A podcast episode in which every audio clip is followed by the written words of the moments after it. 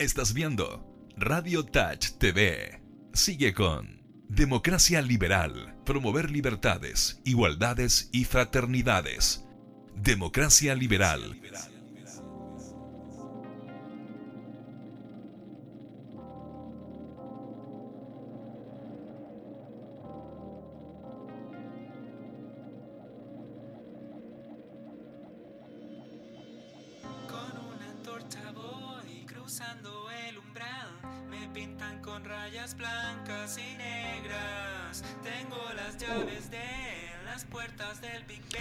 Buenas tardes a todos los oyentes de Radio Touch, radio online número uno del país. Señor Edgardo, mire, ahí le estoy viendo la visualización detrás de la ventana, al jefe. Muy buenas tardes, señor Edgardo Díaz, el conductor del programa Estrella eh, Doble Amarilla de la radio. Programa que va todos los días a la hora de almuerzo y que se habla de fútbol. Esta radio eh, aborda mayoritariamente aspectos de deportes. Y estos misceláneos de política también van los jueves de 18 a 19 horas en un programa nuevo de Democracia Liberal. Son las 18.06 de la tarde de este día jueves.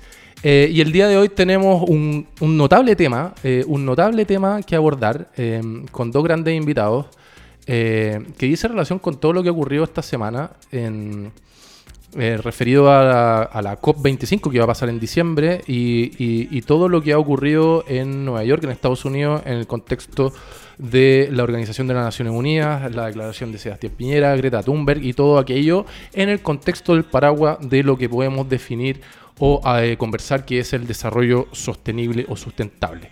Y en este contexto nos acompaña Maya Seger, ella es periodista, eh, es directora de una ONG que se llama Sustentarse.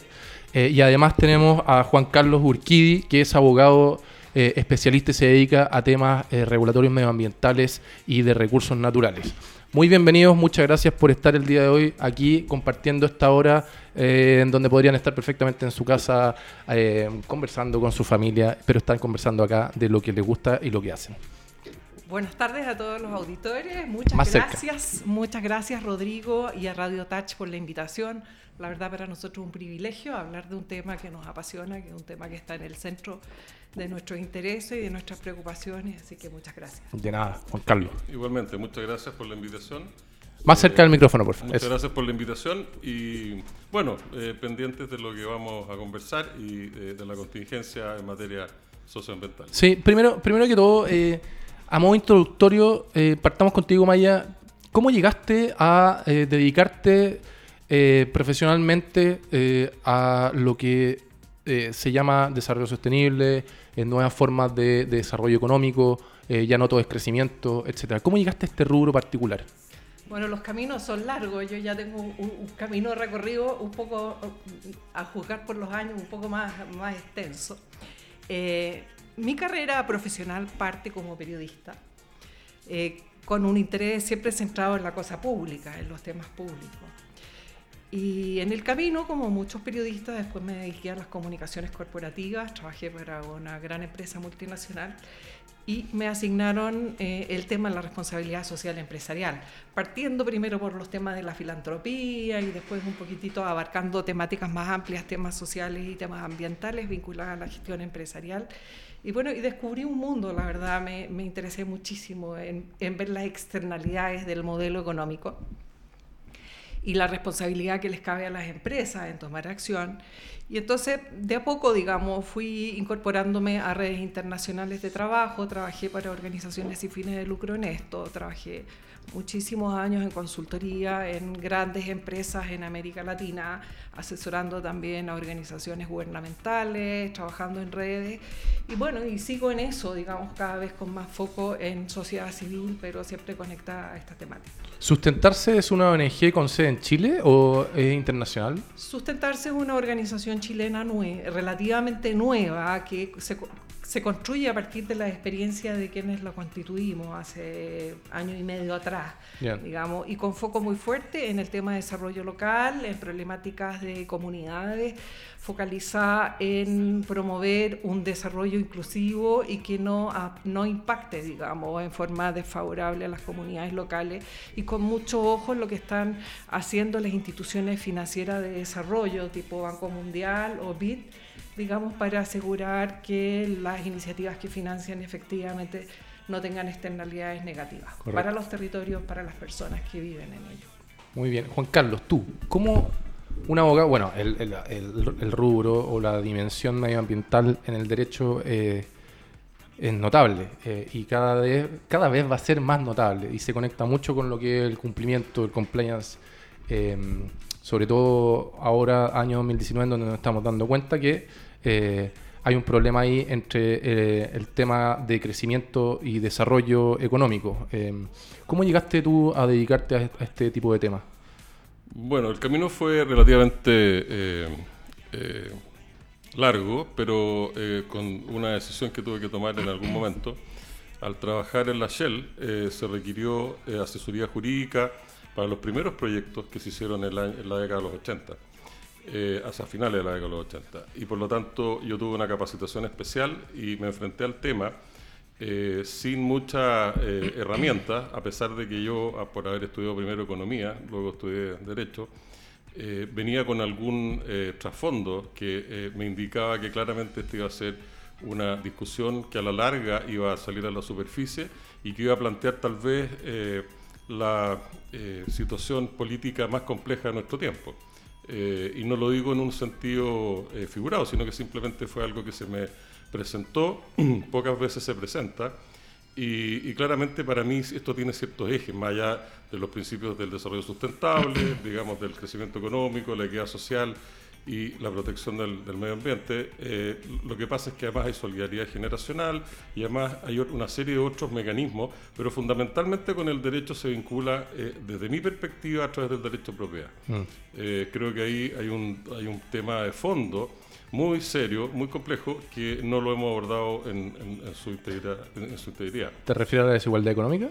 Me refiero, claro, yo creo que acá un- un- el tema de fondo es, eh, cuando digo el derecho de propiedad no me refiero exclusivamente al derecho de propiedad privada, me refiero a todos los derechos de propiedad, incluyendo el público, ¿no es cierto?, los derechos colectivos difusos, las legitimaciones, todo lo que significa el tener eh, un derecho subjetivo público, ¿no es cierto?, que eh, me permite a mí tener que decir algo en toda esta discusión que hoy día es de la aldea global, en temas, digamos, es, eh, es algo que nos afecta a todos en el planeta. Oye, qué, qué grande Juan Carlos. No quería entrar, no, venía acompañando a Maya. No, pero ¿por qué? En, cinco segundos se tiene una introducción potente. ¿ah? Nos dejó claro a todos. Eh, entrando en el tema. eh, hay, mí me hizo clase. Eh, yo estoy metido en un programa de la Universidad Católica de cumplimiento y gobiernos corporativos. Eh, y Maya hizo dos clases particularmente en donde abordó la sostenibilidad. Invitamos a todas las personas que están eh, viendo que envíen sus preguntas si lo estiman necesario, sus comentarios eh, eh, y lo que estimen pertinente. Y Maya me hizo esta clase que me hace mucho sentido. A mí me encanta la política. Yo milito en un partido político y estoy a cargo de una mesa de desarrollo que es la de desarrollo sustentable. Entonces, todo lo que tú me enseñaste a mí me va a ayudar demasiado y me generó demasiado interés porque yo estoy, estoy rayado con el tema de la desigualdad económica. yo cada vez que me, me meto- me he metido en política estudié un magíster en ciencia política, comprendí que en el siglo XXI eh, la, gran, la gran problemática dice relación con la distribución de los ingresos. Em, y en ese contexto, eh, tú abordaste varias eh, eh, informaciones y aspectos relacionados a ello. Y, y Maya nos entregó una, una, una imagen que no se ve mucho, pero yo se las voy a describir. Est- Esto es el problema, muchachos. Acá hay una foto, hay un dibujo, en donde diferentes visiones del desarrollo se llama el dibujo. Y hay cuatro personas eh, de, de características nativas de un pueblo indígena, podrían ser, que dicen que para nosotros, ellos le dicen a un muchacho que está arriba de una retroexcavadora, le dicen, para nosotros el desarrollo es solidaridad, igualdad y manejo equilibrado de los recursos. Y el, operador de la máquina le responde, qué ignorantes, el desarrollo es sacar petróleo y talar bosques para producir etanol. O sea, este dibujo explica de manera muy simple y profunda en la dinámica que estamos metidos hoy conversando al respecto. Maya, ¿qué es el desarrollo sustentable? Bueno, por definición, digamos, eh, este concepto surge el año 1987 recién. Eh, surge en un informe sobre el estado de la tierra que se le encarga, le encarga el PNUD a un grupo de especialistas liderado por la primera ministra de Noruega, Brundtland. Gro eh, Harlem Brundtland, ¿no es cierto? Se le conoce como el informe Brundtland, donde se acuña este nuevo concepto que no existía del desarrollo sustentable o sostenible como aquel desarrollo que le permite a las generaciones actuales satisfacer todas sus necesidades, pero sin poner en riesgo la posibilidad de las generaciones futuras de también lograr alcanzar su pleno potencial. Mm. ¿ya? Que es lo que hoy no está sucediendo, porque efectivamente le estamos heredando a nuestros hijos y a, a nuestros nietos un planeta eh, pleno de problemáticas de tipo social, ambiental, económico, etc. Entonces, claramente no estaríamos actualmente eh, en un modelo de desarrollo sostenible o sustentable. Mm. ¿Y- y ¿Qué, les parece, Juan Carlos, qué te parece la, eh, en materia público-político eh, determinadas personas que aún están reticentes respecto al tema, por ejemplo, del cambio climático y que se conecta directamente con el desarrollo sostenible y, no admiten que es una realidad transversalmente aceptada a través de los estudios científicos y de profesionales expertos al respecto? Eh, ¿Cómo se aborda de las desde las personas que trabajan día a día en esto y que están con un claro objetivo cuando se encuentran con declaraciones de líderes mundiales como Bolsonaro y como Donald Trump en donde no creen en esto? Bueno, lamentablemente eh, hay de todo en la viña del Señor y, y claramente esto eh, del desarrollo sustentable, sus alcances, sus contenidos, viene eh, a demostrarnos eh, y particularmente yo diría, como ejemplo, tal vez sea útil mencionarlo eh, en la teoría económica. Eh, y, y en ese contexto hay que hablar, yo siempre he hablado, la malla, digamos, a veces tenemos algunas diferencias de apreciaciones, pero me dice que, bueno, que no es tan, tan porque son capital humano o social, ¿no es cierto? Capital, digamos, natural y capitales naturales críticos. Y lo que son los capitales naturales críticos son aquellos que son esenciales o son vitales para la supervivencia humana de la especie. Eh, y, eso es lo que ocurre con la capa ozono, lo que trataba, ¿no es cierto?, de resolver la Convención de Montreal sobre eh, cómo se llama eh, ciertos gases o ciertos químicos que afectaban la capa ozono. Si uno saca la capa ozono, claramente la gente se muere, lo- las personas no- nos vamos a morir. Entonces, eh, también la relación espacio-recreación en las ciudades. Hay recomendaciones de la Organización Mundial de la Salud que las áreas verdes tienen que ser arriba de 10, 15 metros cuadrados por persona. Nosotros no tenemos ni siquiera dos. Entonces, hay ciertas, eh, digamos, formas de medir lo que es el capital natural crítico y que en definitiva es lo que nosotros obviamos. O sea, tratamos de ver esta transformación de capital natural en capital eh, social o capital humano, pero a unas tasas que son producto de lo mismo que mostraste en la lámina, son totalmente irracionales. O sea, eh, no, se preservan los niveles ecológicos, los niveles, los, niveles eh, digamos, los requerimientos de la propia naturaleza que son como mínimos, los mínimos éticos, los mínimos eh, científicos para que esto siga funcionando. Mm, mm. Maya, yo hoy día, mm, yo soy bueno para el Twitter, ¿ah? y, y- se me ocurrió algo que, se los planteo a ustedes. La revolución industrial y la posterior edad contemporánea en donde estamos viendo nosotros con todos los avances que eso ha conllevado, que ha permitido claramente una evidente mejor calidad de vida de las personas que vivían en nuestro planeta antes de la revolución industrial, eh, tiene una paradoja que es que el, el desarrollo a partir de esos dos eventos, o de la revolución industrial y de la edad contemporánea, porque es posterior a ella, eh, es lo que está poniendo en peligro la eh, situación de la, de la convivencia y la vivencia de los seres humanos de cara al futuro. ¿Cómo conciliamos Lo que pasa es el, que... el creo- crecimiento económico y la teoría antigua? ¿Y por qué digo antigua? Porque es- esta idea de que hay que extraer y de que mientras más grande la torta, ahí empiezo a repartir, y teoría del chorreo que está quedando absolutamente obsoleta esa tesis en materia económico-política. Eh, bueno, yo creo que ahí hay un problema en los paradigmas de pensar de desarrollo igual a mejor calidad de vida, lo que no necesariamente es así. Tú, tú afirmas, digamos, de que nosotros hoy día vivimos mucho mejor. Probablemente en muchas dimensiones así, en las dimensiones materiales, claramente, pero en los planos eventualmente eh, espirituales o emocionales no, es- no están así en todos los planos. Hay ciertos mínimos que son necesarios para una vida digna y plena. ¿ya? O sea, claramente necesitamos alimentarnos, necesitamos un techo, eh, necesitamos cuidar nuestra salud, pero ¿cuánto más necesitamos para ser felices?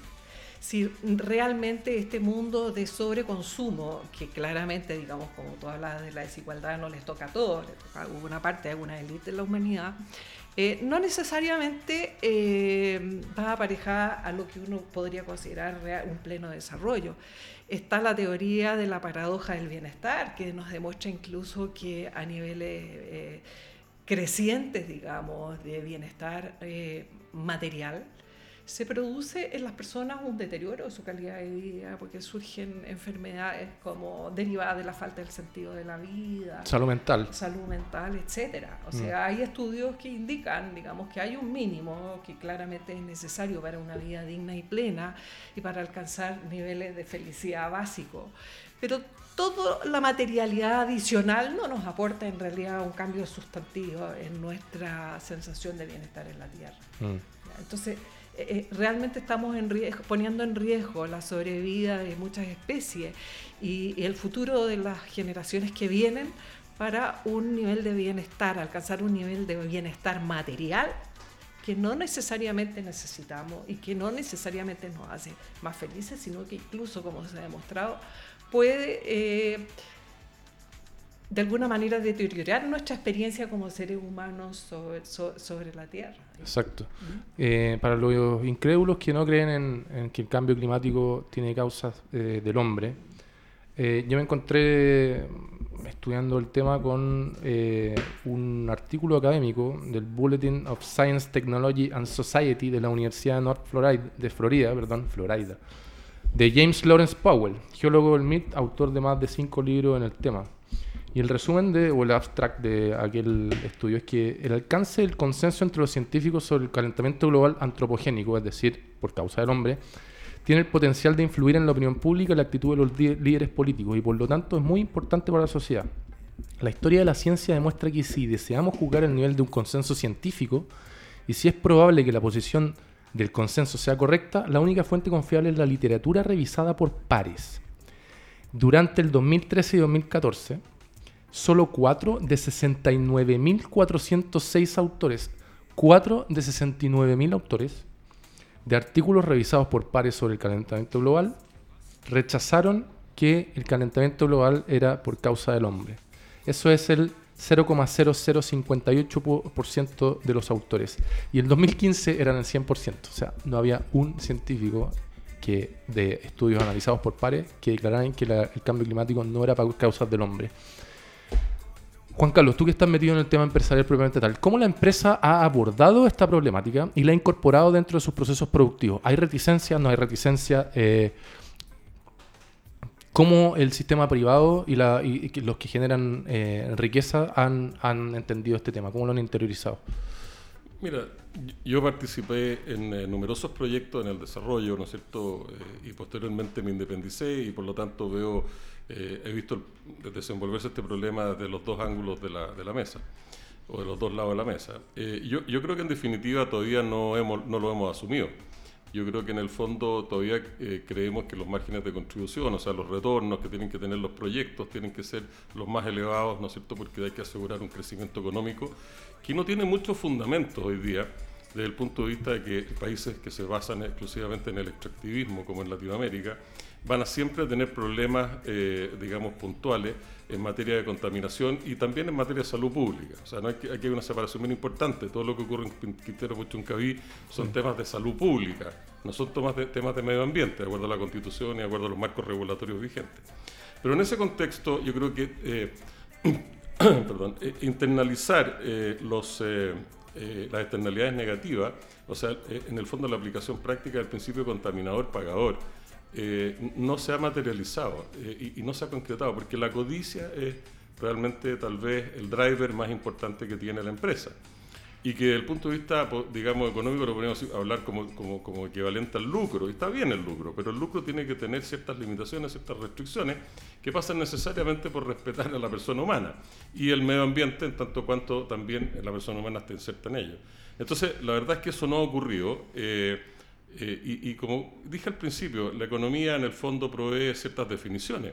La economía se define, ¿no es cierto?, como la ciencia que estudia eh, cómo eh, compatibilizar necesidades múltiples y jerarquizables con recursos escasos, ¿no es cierto?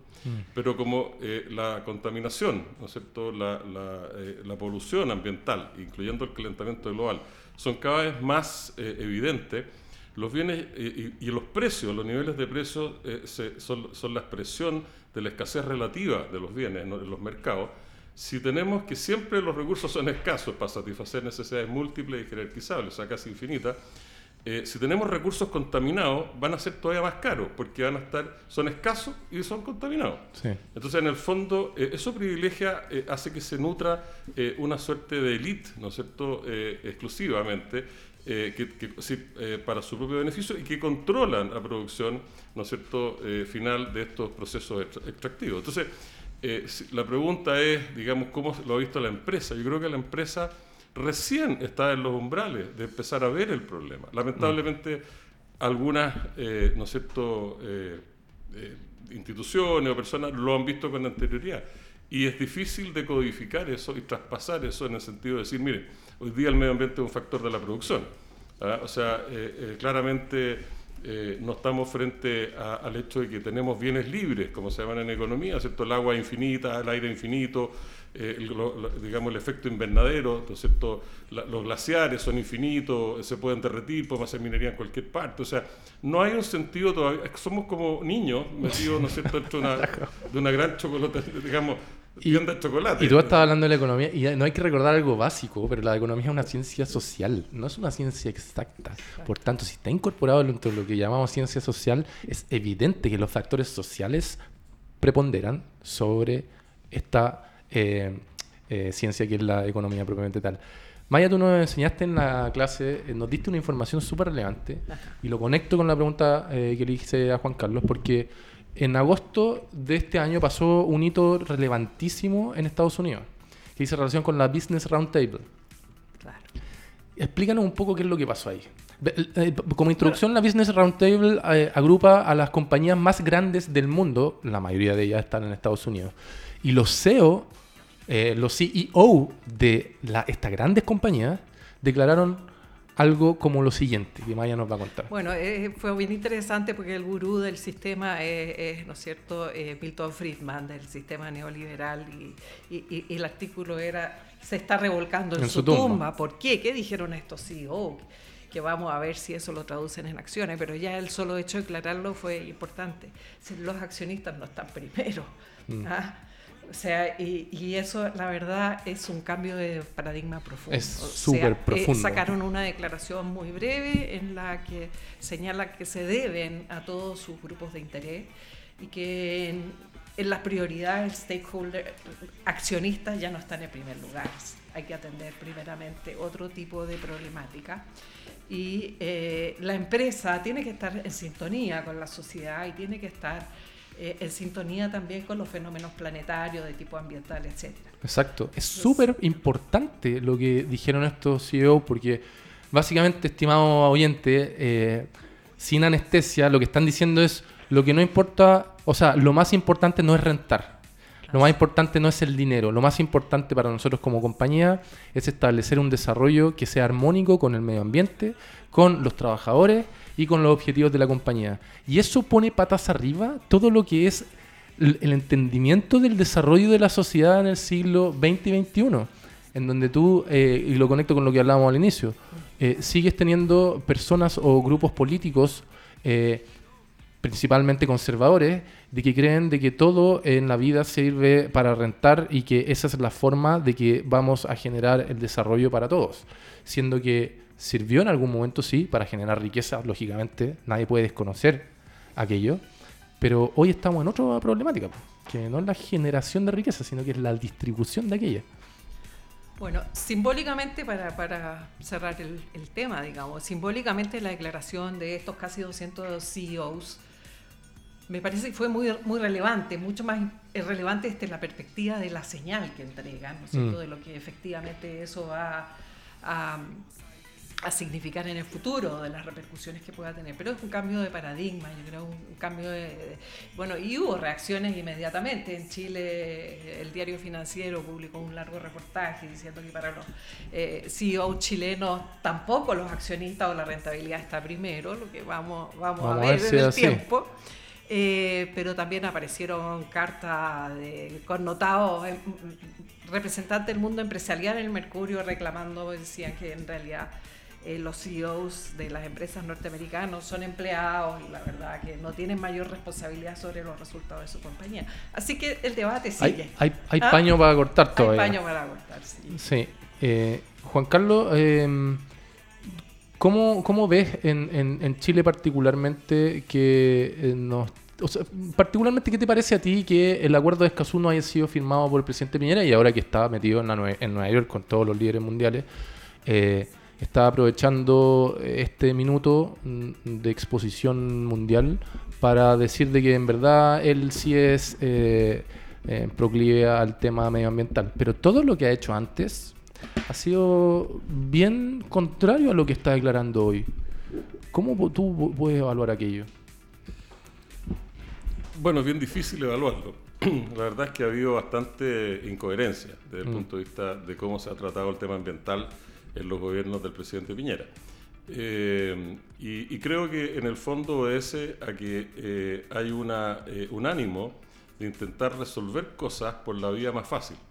¿Ah? Eh, si uno mira las trayectorias de las personas que están involucradas ¿no es cierto? en los temas ambientales hoy día en el actual gobierno eh, o en el gobierno anterior, no son personas vinculadas con anterioridad a este tema. No digo que no sean personas muy competentes, muy capaces o qué sé yo, con, con mucha eh, formación. Pero en este tema hay que tener, hay que saber, de este tema hay que saber. Esto no es simplemente un oportunismo político, Mm. esto no es, eh, digamos, eh, llegar, llegar antes o llegar primero, o, eh, o simplemente, ¿no es cierto?, eh, cambiar una cosa por otra. Eh, el acuerdo de Escazú es bien claro en el sentido de que hay que transparentar todas las acciones que se están tomando a nivel país.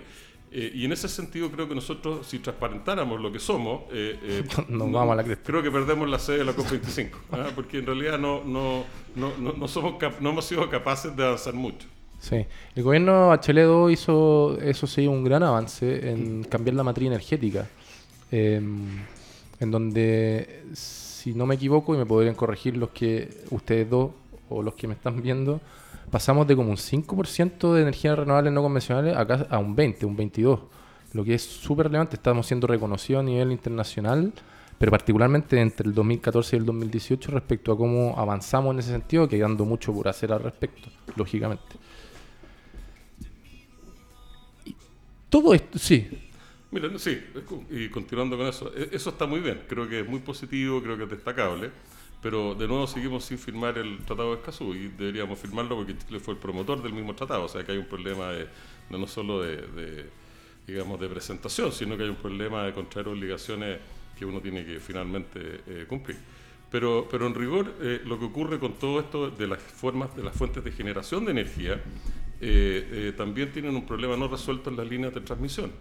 Porque y ahí es donde se afectan las comunidades, ahí es donde se afecta el derecho a propiedad, ahí es donde realmente se está produciendo un abuso tremendo, como el que ocurre también con los derechos de agua.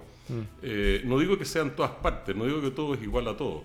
Ah, Esto no es, no es blanco-negro, pero claramente aquí sí tenemos un problema que no se ha resuelto. Por mucho que haya nuevas fuentes de generación de energía, eólica, en fin, eh, solares, eh, geotérmica, eh, van a requerir líneas de transmisión. Los trazados se hacen hoy día simplemente con el Google común y corriente, ni siquiera con un Google profesional, y las discusiones, eh, eh, ¿cómo se llama?, con las comunidades, con los propiet- pequeños propietarios, con la gente más eh, humilde, se ha llevado siempre por la vía de definir que los trazados pasan por las zonas de mayor pobreza porque es más barato.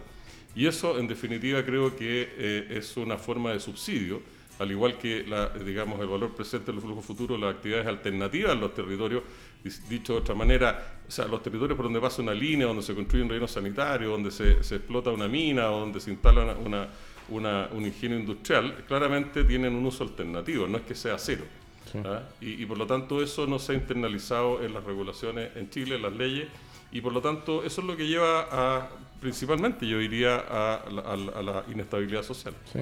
Hablaste de las comunidades, Maya. el- Las tres patitas de la sustentabilidad eh, dicen relación con Materia económica, materia medioambiental y comunidades, ¿no? Lo social, Lo la social. verdad, en toda, su, en toda su amplia dimensión.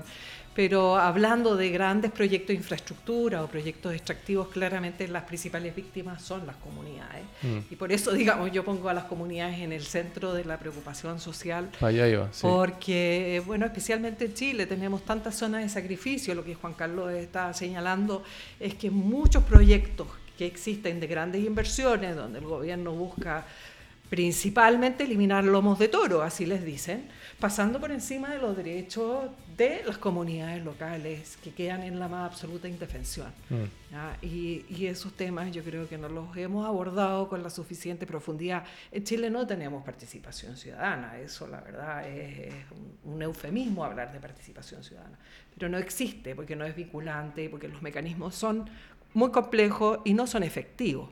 ¿Ah? En definitiva, significan que personas tienen que dedicar tiempo, recursos propios, escasos, a opinar sobre proyectos que se van a hacer de todas maneras y que los van a afectar. Sí, sí, absolutamente. Eh, ¿Hay otra fuente de información o dimensión sobre la cual están bombardeando información para favorecer, para favorecer la tesis de la sustentabilidad? Y a mí me va a poner medio político, pero la derecha, eh, la derecha dura corre en círculos. Porque ya no son solo los empresarios de ma- las compañías más importantes del mundo quienes están poniendo patas arriba las teorías económicas clásicas libertarias, sino que incluso la Iglesia Católica está hablando de desigualdad económica y las diferencias sociales. Eh, la encíclica Laudato Si del padre Francesco, del cura, del cura, del Papa Francisco argentino, eh, hace un diagnóstico en su capítulo primero, que habla de la contaminación y el cambio climático, eh, la cuestión del agua, la pérdida de biodiversidad, el deterioro de la calidad de vida humana y la degradación social, la debilidad de las redacciones, diversidad de opiniones y la inequidad planetaria. Eh, y en este contexto, me parece que es súper relevante lo que está ocurriendo porque eh, está sin querer queriendo las fuerzas progresistas ganando el partido sin haberlo querido.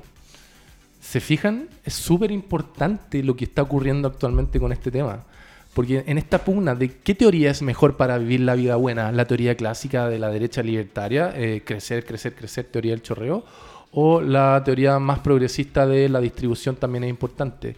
Y ya no es la derecha contra la izquierda, es la derecha contra la izquierda que está apoyada por las compañías, las empresas sensatas y por la Iglesia Católica. O sea, por eso la reacción de las Teresa Marinovich, por eso la reacción de los José Antonio Cast, por eso la reacción de eh, los líderes políticos, de los Bolsonaro, de los Trump, que se están viendo que pierden el partido. ¿Qué te parece a ti, Juan Carlos, eso? Bueno, sí, efectivamente. Hay eh, un cambio eh, estructural eh, muy importante, muy trascendente. Nos están viendo desde Minnesota, ¿eh? Álvaro. Am-. Saludos. Ah, cheers. ah.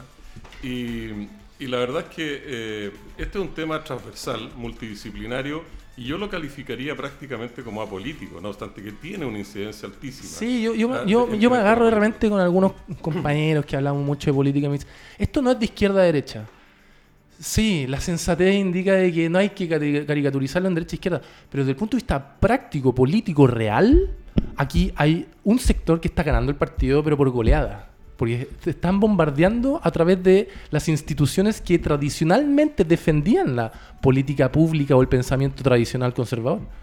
Claro, pero cuando tú planteas, por ejemplo, en círculos empresariales, muy reconocidos en el país, que eh, trabajemos eh, y desarrollemos el tema eh, del derecho a propiedad ambiental, la respuesta es no. Y la respuesta es no porque todavía hay un tema anterior, que es el tema Sí, normativo. ¿ah? Que son, son todas las, son todas las regulaciones. Están todos siempre dispuestos en el sector industrial o en el ámbito empresarial a que se dicten normas de emisión.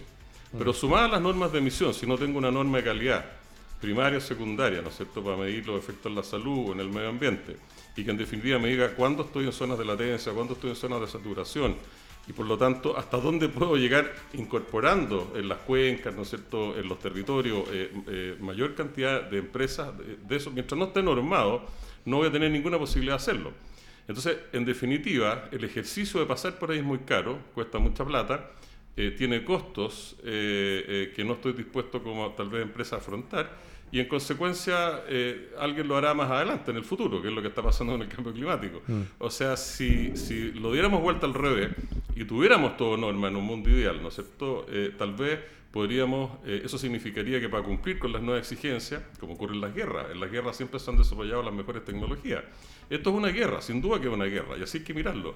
Y por tanto las tecnologías nos pueden ayudar a cumplir con las normas. Cumpliendo con las normas, toda vez que seamos, mientras más eficientes se crea un círculo virtuoso. Sí. Entonces ahí se puede perfectamente arrendar, vender, se debe transferir, eh, se crea un mercado, ¿no es cierto?, de, eh, de se- digamos, si uno es al- esto es al revés, o sea, no es oponerse, Obvio. ¿ah? sino que es aceptarlo, de manera que en el fondo lo, lo podamos tecnológicamente controlar y manejar y dejamos círculos virtuosos que nos permiten, eh, digamos, movernos pero- hacia el futuro. Pero más allá del mercado, yo quiero ir más, más allá del mercado, la verdad, porque eh, pienso que acá hay, hay, hay que cambiar los paradigmas de nuestro modelo de producción y de consumo. Mm. O sea, insisto nuevamente, tenemos que consumir tanto, es necesario. Claro, habrá una parte importante de la humanidad que todavía necesita lo indispensable para una condiciones básicas de dignidad.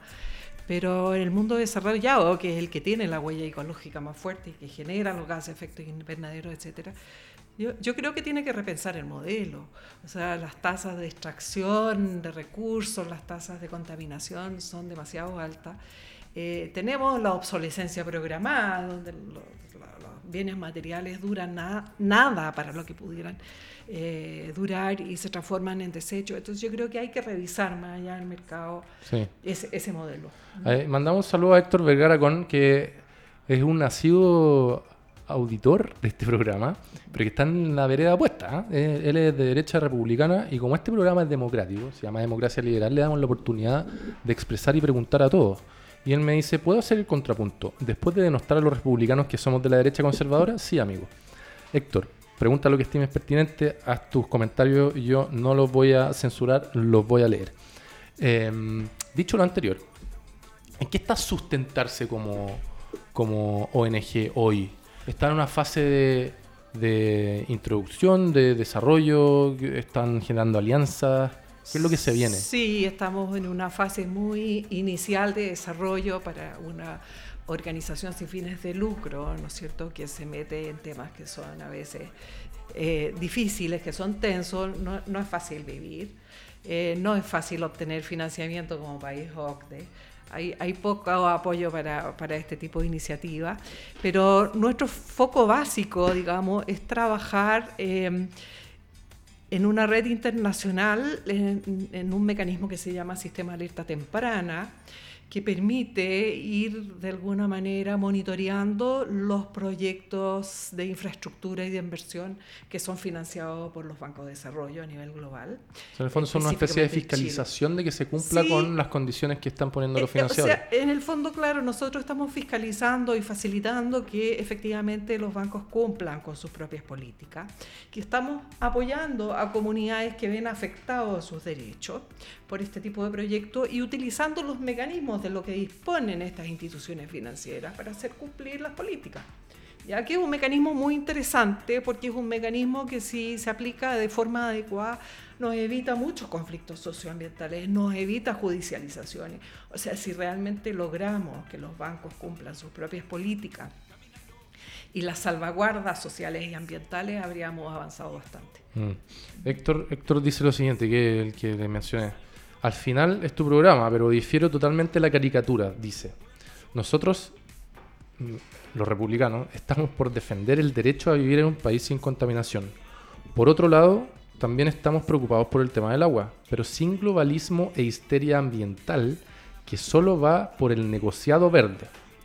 La carretera hídrica es una utopía inviable. ¿Qué le puede decir, estimado Juan Carlos? Eh, bueno, yo, yo creo que la carretera hídrica efectivamente es una utopía ah, y, digamos lo son también eh, digamos las, las ideas sobre proyectos que eh, ¿no es implican eh, trasplantar una cosa a un lugar a otro. Hay consecuencias basales que no se pueden desconocer, hay consecuencias, ¿no es cierto? Ahora, la verdad es que siempre hemos hablado mucho de esto, pero nunca llegamos al, digamos, a lo concreto. ¿ah?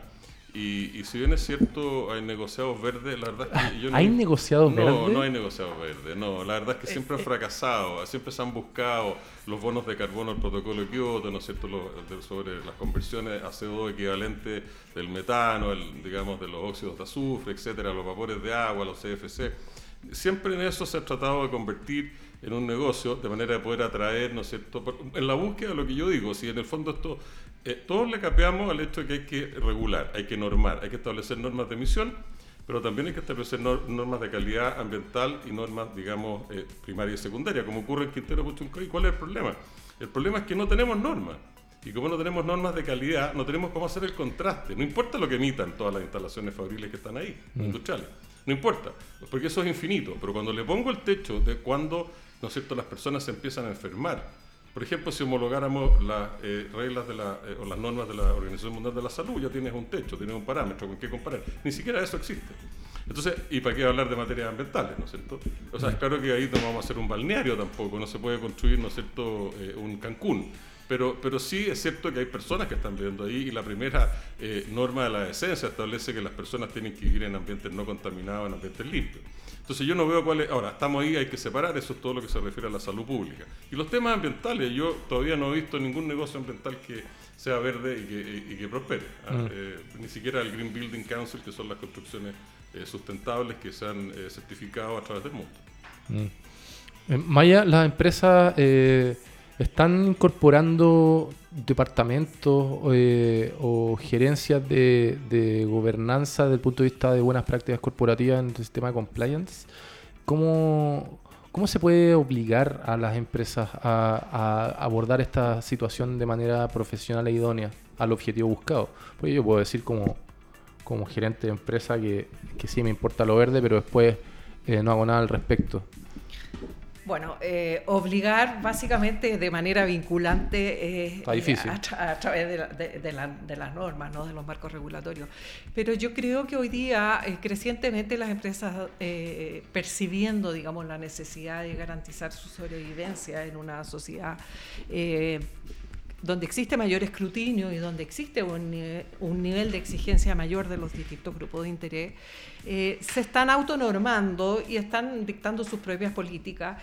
Y ahí, desde, desde la perspectiva del compliance, claramente, digamos, es importante que las empresas no solo dicten las políticas, sino no que vayan mostrando cómo las van cumpliendo mediante indicadores muy claros, con mecanismos de reporte y verificación que permitan que esas políticas realmente se traduzcan Sí. en hechos. Ah, más, digo- que buena, más que buenas intenciones. Eh, hay un asunto su- súper relevante que salió en una de las clases de, de compliance que los alumnos le preguntábamos al profesor, oye, ¿cómo convencemos? Yo no, no, no me dedico al área de compliance, pero los que se dedicaban, que es la mayoría, ¿cómo yo convenzo a mi, a mi jefe, bueno, al gerente, al CEO de la compañía, que hay que ser verde? Estoy caricaturizando para hacerla simple. Eh, y salió el dato de que es el propio mercado el que te premia al final. La rentabilidad, hay una columna muy buena de opinión que, que yo tomé ese dato y lo incorporé en una propia columna que salió en el mostrador, que eh, la, el ser sustentable desde el punto de vista de las compañías está siendo más rentable que no serlo. Entonces, hey, dueño de empresa, ya no es un asunto de si quieres ser verde para la foto y porque esto estamos todos en armonía y es lo que éticamente corresponde. Si tú quieres ganar plata, si quieres ganar más plata, métete a ser rentable. Starbucks, cuando eliminó las bombillas de plástico, al día siguiente las acciones subieron a aproximadamente un 2%. Entonces, está yendo todo para allá. ¿Por qué? Porque, porque me metí en este tema. ¿Por qué? Porque se ha demostrado, digamos, que tener mecanismos de eh, gestión eh, ambiental y social y de gobernanza en estos temas reduce el riesgo, primero, Mm. el riesgo de Reduce el... Correcto. reduce el, bueno. riesgo, el riesgo y, y el riesgo de todo tipo, digamos, de, de daño, tanto reputacional como financiero, como riesgo, digamos, de poner, eh, eh, de dañar la vida de las personas o riesgo patrimonial, etcétera. Entonces, eh, por un lado, digamos, eh, se ha demostrado, digamos, que hay una reducción del riesgo, una menor exposición al riesgo y al mismo tiempo una mejora en la reputación sustantiva. BlackRock. ¿Han escuchado hablar de Sí, BlackRock? un fondo de inversiones gigante, sí. ¿Qué pasó con BlackRock, estimado Juan Carlos? Bueno, eh, el riesgo ah, socioambiental es otro de los eh, grandes invitados a esta discusión que todavía no tenemos. ¿ah? Y, y por lo tanto, eh, cuando... Met- metámosle, metámosle leña la- al, al fuego. Vamos, con más... Mira, yo lo que quería un poco recapitular primero es lo anterior. Eh, si tú le preguntas a un gerente de finanzas de cualquier empresa, ¿cuánto es lo que esa empresa destina, gasta eh, en, en- en su periodo, ¿no es cierto?, su ejercicio anual en materias socioambientales, no tiene la menor idea.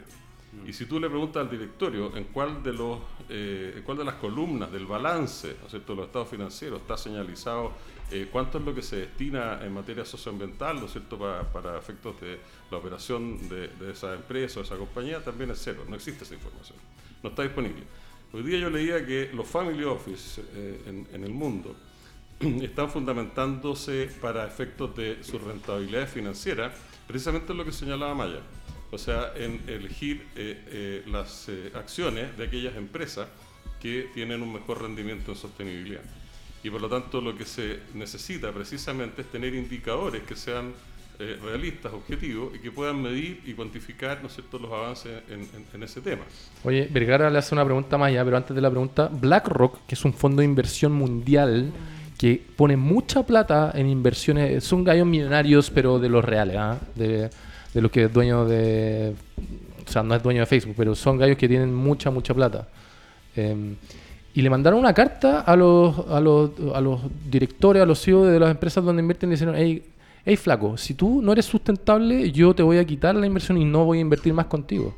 O sea, hay mensajes súper potentes. Mira, agregando eso, en abril de este año en Washington, en, en los Spring Meetings del Banco Mundial, en el cual tuve la oportunidad de participar, Puta, qué choro, eh, Próxima vez voy a ir a... aproximadamente representantes de, de unos 100 fondos de inversiones, lo más importante del mundo, firmaron también un protocolo de inversión sustentable. Mm. A propósito, es, eh, es simbólicamente muy importante también. Entonces, BlackRock, for- que forma parte de, de la firma de este protocolo en el Banco Mundial, está poniendo en práctica lo que comprometió a hacer. Muy- Pero esas son las grandes tendencias. Sí, y esto va a ir increciendo todo el rato. O sea, yo creo que estamos recién en pañales respecto a todo este tema. Héctor Vergara te, te pregunta, eh, ¿quién financia su ONG? Mi, mi ONG, bueno, yo recibo contribuciones de las redes en las que, en las que participo. ¿ah? Algunas organizaciones que están financiando el sistema de alerta temprana, eh, por ejemplo. Pero trabajamos con muy pocos recursos, Y- muy pocos recursos, la verdad. Y, eh, señor Vergara, mire, yo le voy a explicar algo. Las ONG, eh, todos en, en el mundo funcionan con financiamiento. Todas las ONG funcionan con financiamiento. Las ONG tienen eh, motivos, tienen razones, tienen eh, leitmotiv, tienen Propósito, misiones, ah, visiones y propósitos. Sí.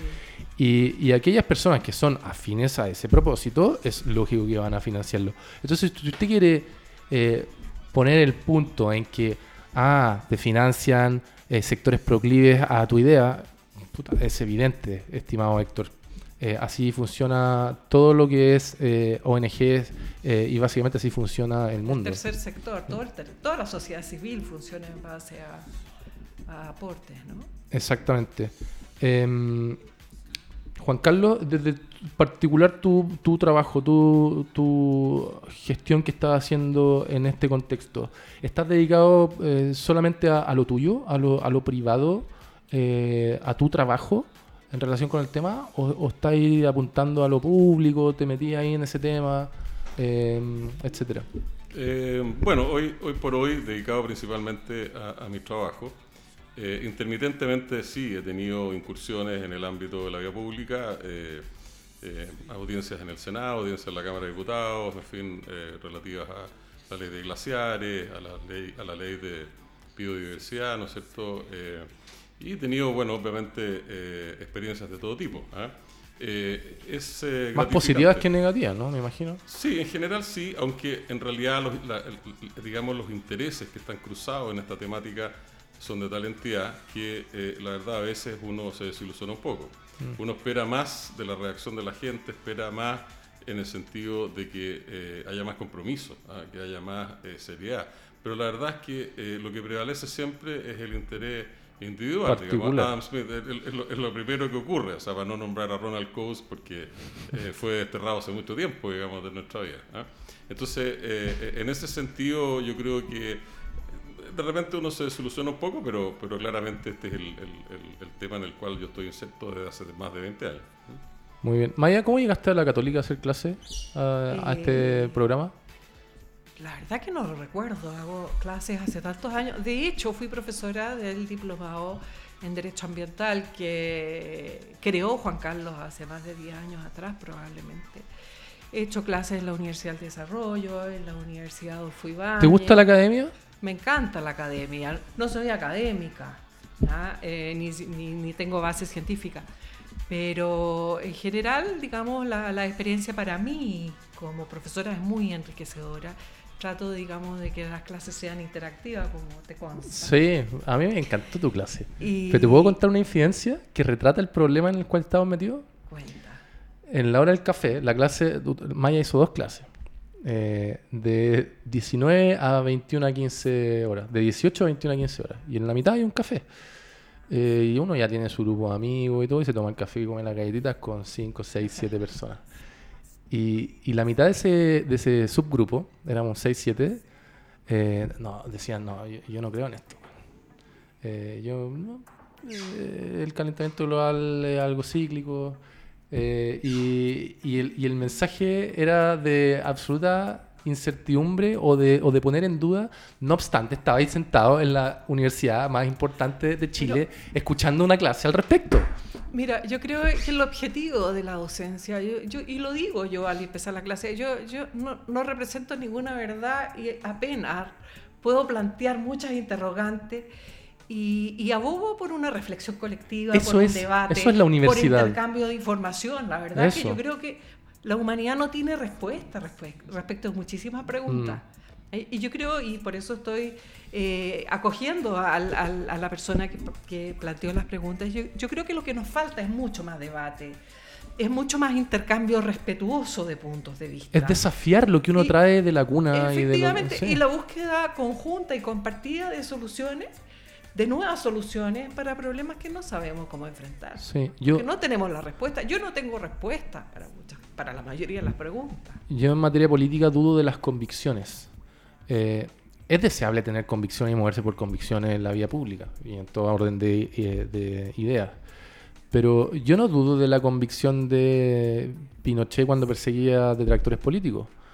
Yo no dudo de que él estaba convencido que estaba haciendo lo correcto. Yo no dudo de que eh, Mussolini y Hitler, eh, Slobodan Milosevic en la ex Yugoslavia, no dudo de la convicción de ellos de que estaban haciendo lo correcto. Ellos genuinamente pensaban de que estaban haciendo lo correcto. Pero lo relevante de los tomadores de decisiones es que debiesen desafiar sus convicciones en virtud de la evidencia. Por algo tienen asesores técnicos que le proveen de información para tomar la decisión que va en mejoría de los habitantes de sus países. Entonces, en materia política, dudo de las convicciones. Aquel que se desafía en las ideas que trae es una virtud más que un defecto. No sé cómo lo ven ustedes. No, sin duda. O sea, lo- reitero, yo no tengo respuesta frente a muchas problemáticas. Lo que yo hago eh, en, la docencia es presentar datos, evidencia, datos duros, es decir, y ponerlos en un cierto contexto y presentar algunas preguntas gatilladoras tal vez para la reflexión y para la discusión. Yo creo que esto, eh, el encontrar la respuesta es una tarea colectiva Exacto. que no tiene color político, no tiene credos religiosos. Yo creo que estamos todos en el mismo barco que se llama planeta y tenemos que encontrar conjuntamente respuestas adecuadas a los momentos que vivimos como humanidad, ¿no? Mm, mm. Eh, Juan Carlos, no- ya nos quedan dos minutos. Yo, este programa se me pasó particularmente más rápido de lo anterior porque es un tema que me, que me genera más eh, ganas de seguir aprendiendo que otros, que en materia política tradicional ya estoy bastante eh, con bastante hojas en la cabeza de curtido, sí. Eh, Juan Carlos, en definitiva, si pudiéramos hacer, hacer un broche en contexto diagnóstico de lo que estamos haciendo nosotros como país. Eh, nos falta mucho, vamos bien, vamos más o menos. Yo creo que Algo bien- deslizaste, ¿ah? Algo deslizaste en tu intervención de hace 15 minutos. sí, yo creo que Pero como bien- reflexión final. Bien más o menos. O sea, la verdad es que tenemos que sincerarnos. Eh, y, y- y yo creo que hay que mejor ponerse rojo una vez que ponerse 100 veces eh, rosado. ¿ah? Mm. Eh, y tratamos de jugar con la teoría del alambrito cuando nos piden, ¿no es cierto?, desde organismos internacionales que, eh, ¿no es cierto?, certifiquemos cuáles son, eh, lo- la- digamos, los reglamentos, las leyes vigentes en materia ambiental. Vamos hasta Pedro Valdivia, ¿no es cierto?, hasta Diego Almagro tratando de justificar lo injustificable. Y eh, en las discusiones, en definitiva, jamás se cierran, siempre son, digamos, llenas de artículos transitorios que entran en vigencia 25, 30 años más tarde. O sea, somos poco serios a la hora de comprometernos. Y, y creo que en el fondo eso nos va a pasar la cuenta. En un mundo global, con el calentamiento global o con el cambio climático como se está presentando, eh, los commodities, los productos se van a ver afectados según las distancias que tengan que recorrer, porque la huella de carbono, ¿no es cierto?, desde Chile a los centros de distribución y consumo en Europa, en Asia, probablemente sean las más largas del mundo. Entonces, las mediciones objetivas de gases de efecto invernadero en, en la actividad económica, ¿no es cierto?, medido desde la producción, desde la generación del, del- bien o de consumo, o, digamos, del commodity, hasta su, su- su entrega en el puerto final de destino, en el país que uno ya le está vendiendo, eh, claramente no nos va a ser competitivo. Y, y eso en algún momento va a ocurrir. Lo- digamos, la- la- las líneas navieras eh, eh, tienen que también modernizar ¿no sus sistemas de combustibles, tienen que trabajar con combustibles que generen men- me- menos óxidos nitrosos, ¿no es cierto? Y que en el fondo todo esto, porque eso se convierte en toneladas de CO2 equivalente. O sea, no nos olvidemos que el protocolo de Kioto, que nunca funcionó, eh, tenía 6, 7, 8, gases de efecto invernadero y por lo tanto el primero era el CO2, pero era equivalente. O sea, había otros gases que eran de mucho mayor densidad y en el fondo era como una UF que se iba convirtiendo, ¿no es cierto?, en, en toneladas de CO2, pero también se generan en muchas otras áreas. Entonces, eh, eh, como cierre, yo diría que lo que nos falta es sincerarnos, ponernos rojos una vez y tratar de eh, determinar la posición exacta en que estamos y cómo seguimos hacia adelante. Lo conecto con la COP25. ¿Cómo ves la COP25 ahora en diciembre acá en Chile, Maya? ¿Puede ser un punto de inflexión a, a título de mejorar lo que está describiendo Juan Carlos? Es lo que todos esperamos, Esperamos. y soñamos que ocurra. Vamos a ver. ¿ah? Vamos a ver qué va a pasar. No, no puedo predecir ningún resultado. Me imagino que van a estar ahí atentos, presentes, si es que se puede, eh, como eh, sustentarse o ya sea con interés personal. Yo tengo la intención de ir a tocar la puerta como un ciudadano más de la República, a ver si lo logro. Ah, muy bien, ojalá te vaya muy bien en Mucha eso. suerte. Nosotros vamos a estar observando, pero la verdad que en general las grandes decisiones Maya, tu reflexión ocurren en final, otros espacios. tu reflexión final Sí. en torno a lo que hemos conversado. Eh, la reflexión final es que yo creo que efectivamente eh, los temas de la sustentabilidad hoy día han encontrado una mayor receptividad, pero requerimos un debate mucho más profundo y mucho más serio del que estamos presenciando hoy día en los medios incluso, Mm. a donde nos quedamos siempre en lo superficial, en la discusión que, que- que no es el fondo, digamos, y necesitamos entonces eh, generar espacios de debate más profundos y, y tomar decisiones más sensatas. Eso creo. Muchas gracias, eh, Maya, por haber venido a conversar esta hora de sustentabilidad. Eh, tu clase fue, para mí personalmente, una de las mejores que del año completo del diplomado. Eh, te felicito por la convicción, por los datos que mostraste y principalmente me quedo con lo que dijiste de, hey, yo no entrego verdades, yo entrego datos y le digo a la- al receptor, vea si lo toma o no, y el mensaje es, estimado auditor, desafíese. Eh, la vida es más de lo que uno piensa que es. Y para lograr avanzar en tanto inteligencia emocional, en tanto objetivo como persona de desarrollo, lo cual va a traer aparejado el desarrollo de los que están a su lado, etcétera, es bueno eh, desafiarse, buscar, eh, dudar, eh, estudiar, leer, porque en virtud de esas acciones yo puedo quizás eh, tener mayor información y cambiar posiciones que hoy día yo no dudo de que usted piense lo que piense, amigo, que sigue negando acá y dice que esto es todo parafernalia, etcétera. Pero desafíese, busque, eh, infórmese. Y así podemos discutir eh, de mayor buena fe y quizás lograr eh, un consenso transversal para poder avanzar. Juan Carlos, fichaje estrella. reitero, no quería entrar. Acompañó a de- No, no, no, por favor, por favor, siéntate. Y, y no, qué gran aporte, Juan Carlos. Eh, muchas gracias por tu conocimiento y por compartir eh, tu experiencia y las ideas que tienes respecto al tema que nos convocó hoy día. No, gracias a ti por la invitación.